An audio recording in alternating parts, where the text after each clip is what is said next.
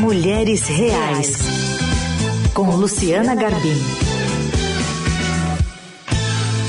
Hora de conversar com a Luciana Garbim aqui na Eldorado. Tudo bem, Lu? Bom dia. Tudo bem, Carol? Bom dia. Bom dia às ouvintes, aos ouvintes. Vamos falar de um tema muito legal hoje, hein, Carol? Muito legal e possivelmente teremos vícios de linguagem que a gente vai colocar involuntariamente aqui no ar, no nosso diálogo, quando tratamos com outras pessoas, arredondando talvez mais, sendo menos incisiva do que a gente poderia ser, no sentido de deixar mais agradável, mais harmônico, menos ríspido, mais delicada a nossa conversa tema que você tratou na sua coluna, né? Boazinha versus competente. Quais são as frases que você deve riscar do seu vocabulário? E no quadro de hoje, trouxemos reforço. A Luciane de Paula é professora da Faculdade de Ciências e Letras da Unesp de Assis, doutora em Linguística e Língua Portuguesa, com ênfase de um trabalho dela em verbo e vocovisualidade da linguagem. Professora, bem-vinda aqui ao nosso espaço. Muito obrigada. Eu que agradeço esse espaço e essa discussão tão importante, né? E que nos faz, uh, ó, eu com o Né aqui, e que nos faz pensar exatamente no nosso comportamento, não só no trabalho, mas no dia a dia, em qualquer situação. Luciane, comece explicando um pouco da sua área de atuação e como a cultura, a sociedade, acabou impondo uma série de regras a serem perseguidas pelas mulheres na hora de se reposicionar em qualquer ambiente, no mercado de trabalho, em casa, entre amigos.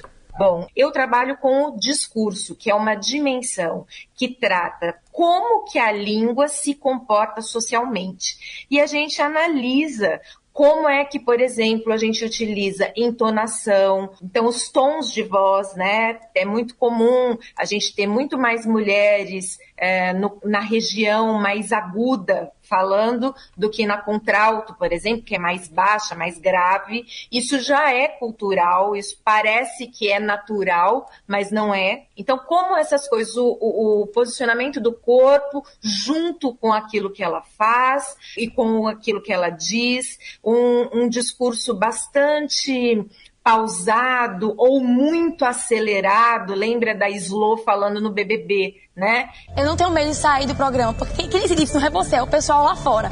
Eu sei minha trajetória, sei o que eu errei, o que eu falei. Você quase nem entende o que ela tem a dizer.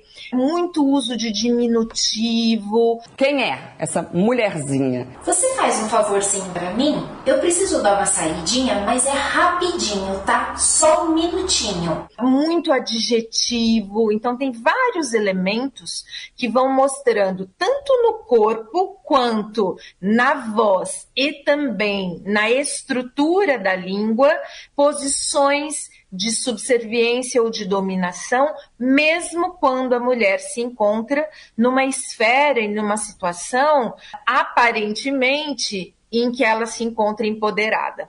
Para lembrar para os ouvintes do que, que a gente está falando, são alguns termos, alguns hábitos verbais que a gente mantém e que a gente acha que está nos aproximando né, do interlocutor, mas que na verdade são muletas linguísticas que acabam mais nos atrapalhando. Então, por exemplo, frases que começam com desculpe. Tem muitas mulheres que começam, ah, desculpe por isso, desculpe dizer alguma coisa. Você está sempre se desculpando. Ou você começar a frase com na verdade. Na verdade eu acho que, na verdade eu discordo. É, tem uma que eu faço muito, que eu estou tentando me policiar, que é o né. A voz é importante para a comunicação, né? Ou você terminar a frase com isso faz sentido, coisas similares, né? Você tenta se aproximar da pessoa, verificar ali a reação mesmo sem nem perceber. Então são essas, essas, esses termos, essas muletas, talvez, quem sabe, só fico pensando ser, só preciso que. São alguns termos que a gente acaba usando sem nem nos dar conta, né? Então, só para explicar um pouquinho para as pessoas do que, que a gente está falando aqui. E por que que isso acontece tanto, professora? Eu vou acrescentar uma questão aí desses seus exemplos antes de te responder, que é o uso dos adversativos, né?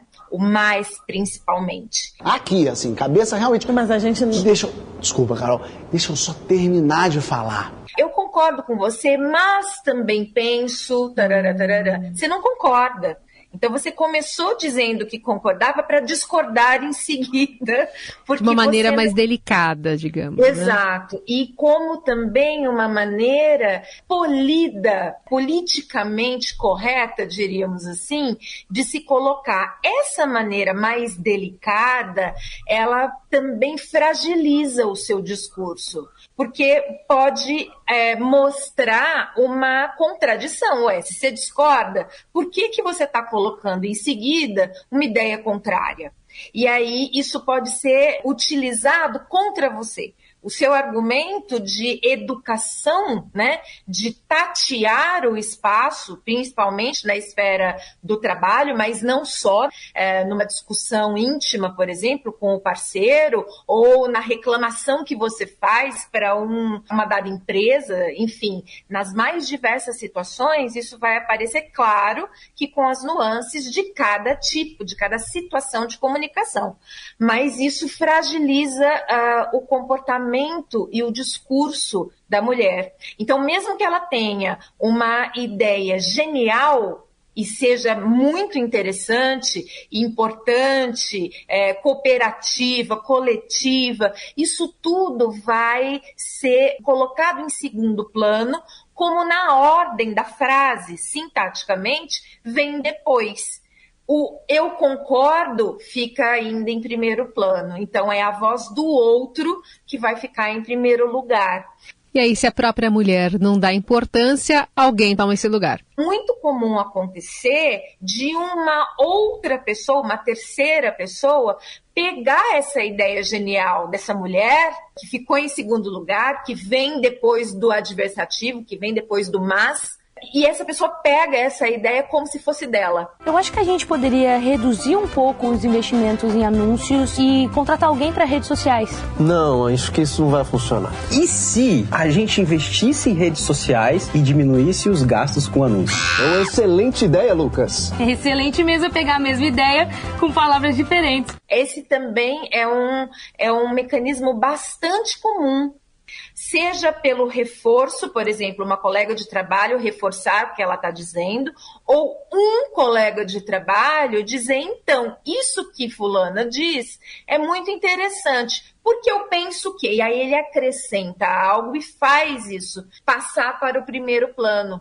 sem a utilização da contradição e da educação, quase que pedindo desculpa, e é por isso que muitas das vezes os discursos das mulheres começam com a desculpa, como vocês citaram, uhum. né? É como se ela pedisse licença para estar naquele lugar. Então, só para responder o que a Luciana me, me perguntou, né? Por que que isso acontece?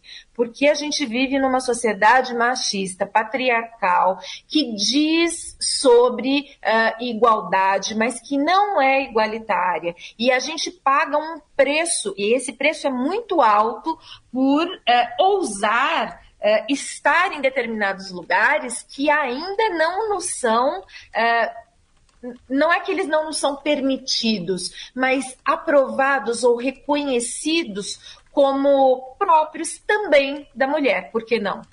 E quando a gente percebe esse mecanismo de desculpa, de eu existo, eu estou colocando o pé aqui onde não devo, uh, dá licença, mas eu também uh, penso, né? Parece que a gente está o tempo todo pedindo permissão.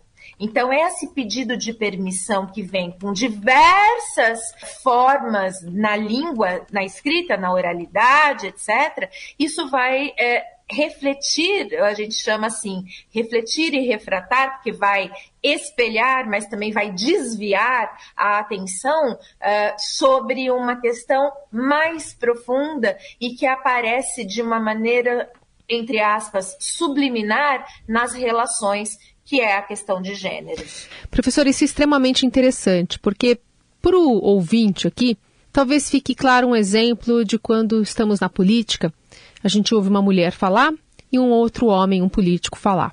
Muitas vezes eles estão dizendo a mesma coisa. Mas como essa recepção é feita? Como é que esse discurso chega até nós? De uma forma muitas vezes mais direta, mais objetiva pelo homem, e de uma forma mais mansa, mais arredondada, mais rebuscada, e como a gente está dizendo aqui, muitas vezes sem que ela mesma perceba que isso esteja acontecendo. Queria puxar por aí, professora, a minha próxima pergunta, que é no sentido de como a sociedade também escuta esse homem e essa mulher. Normalmente, quando a mulher usa desses artifícios mais diretos, mais ríspidos, mais ousados, menos delicados, ela é vista como durona, né? Nunca como assertiva, como objetiva. Tem uma resistência a esse discurso se, ele parte de uma mulher. Explica pra gente como é que a sociedade tem entendido, tem lidado com essa dinâmica. Exatamente. Ela é tida como a carrasca. Nossa, ela é uma bruxa. É muito interessante, porque você deu um, um exemplo, uh, Carol, que é, é fantástico. Por exemplo, termos como presidente e presidenta. Eu não estou aqui, a gente não está aqui falando da questão da aspas norma, né? Ou seja, da, da ideia da correção. Tá certo? Tá errado? Existe? Não existe? Não é disso que a gente está falando aqui hoje.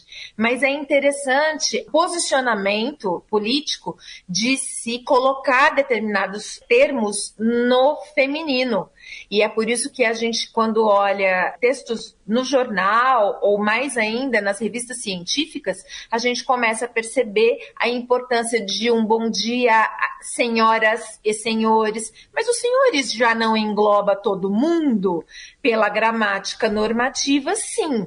Mas, do ponto de vista social, não.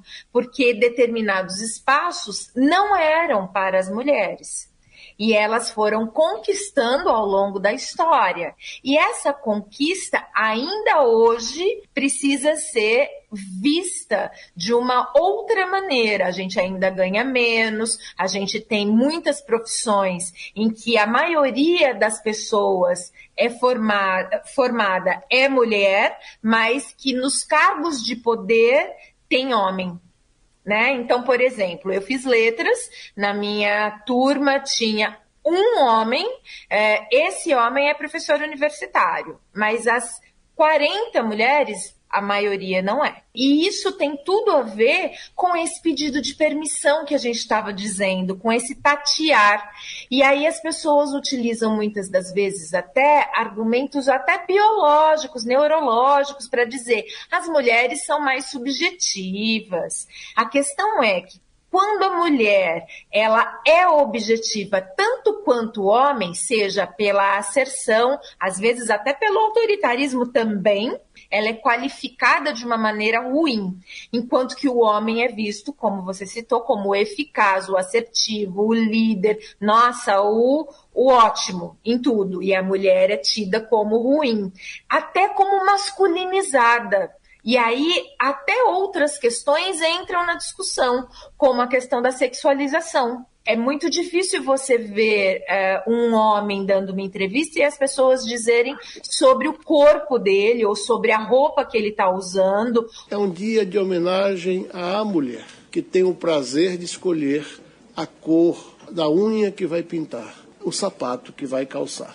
Professora, desde que eu me deparei com esse assunto e comecei a ver essa lista né, de coisas que às vezes a gente fala sem nem pensar, eu comecei a identificar coisas que eu mesma falo. Né? Então, ouvi uns podcasts da coluna e descobri, por exemplo, muitos NES.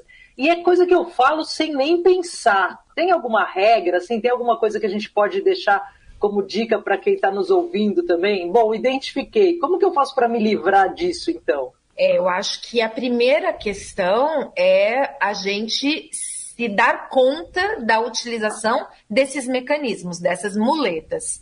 A segunda questão é pensar naquilo que fala e que escreve. Eu estou falando da fala aqui porque ela é mais automática. A escrita a gente revisa, né? E aos poucos, é um processo, tomando consciência. A grande questão é essa. A segunda é falar um pouco mais devagar e pensar sobre isso.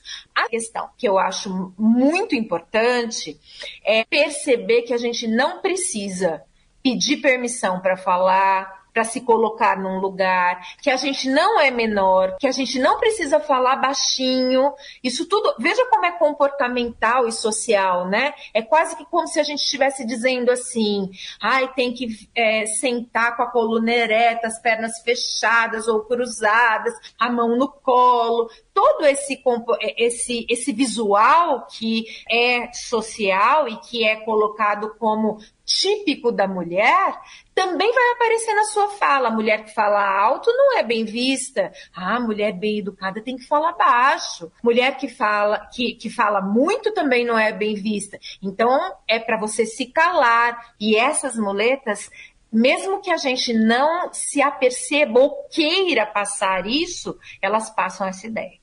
Sensacional a conversa. Eu pensei que o segundo item que você ia dizer aqui era a terapia, porque né, deve ajudar, ah, né? Também. Fortalecer a autoestima, deve estar no pacote aí. Carol, eu só queria dizer uma coisa é que terapia todo mundo precisa. É, Homens, exato. mulheres, Cesta básica. ser humano. Então tá tão, para mim, tá, tá implícito. Tão, né, é, é, é, tão intrínseco, né? É, e aí a gente só ter o cuidado para não dizer é, que as mulheres precisam de terapia, porque alguns podem entender que a gente está dizendo que as mulheres são loucas. Isso. E esse é um outro mecanismo do machismo, né? Não é isso. Exato. Terapia todos nós precisamos porque somos humanos. Exato para não é. invalidar também a, a força da nossa fala, né? Exato. Essa é a Luciane de Paula, professora da Faculdade de Ciências e Letras da Unesp aqui de Assis e doutora em Linguística e Língua Portuguesa. Olha, muito bem-vinda sempre por aqui, viu, Luciane? Adoramos. Eu que agradeço, estou à disposição quando vocês quiserem. E a gente já percebeu aqui, não, Lu, que esse papo rende deu muita repercussão e eu acho legal a gente tratar desse assunto na rádio, que as pessoas que estão ouvindo vão se identificar queria pedir para todo mundo depois mandar para a gente também o que achou dessa discussão. Vamos finalizar então essa coluna com a opinião de uma ouvinte que já enviou mensagem para cá. É Vânia Xeres. Eu acho que o empoderamento não precisa ser aprovado. O empoderamento vem da intuição e não da aprovação. Eu fui criada por mulheres fortes sem a figura paterna. Então, as minhas verdades, quando eu falo, eu percebo que eu não uso essas expressões. Talvez o né, mas por força de expressão mesmo, não porque eu estou buscando aprovação. A mulher tem uma herança de educação patriarcal, né, buscando sempre a aprovação do pai. E eu acho que ela leva em sua vida, está sempre buscando a aprovação. Eu pensei em outra expressão que é super usada e que dói nos meus ouvidos. É o com certeza. Essa reafirmação do que o outro fala. Então, vai mais uma. Com certeza é muito comum também. Obrigada, Vânia, pela participação. Lu, voltamos a nos falar segunda-feira. Até semana que vem, gente.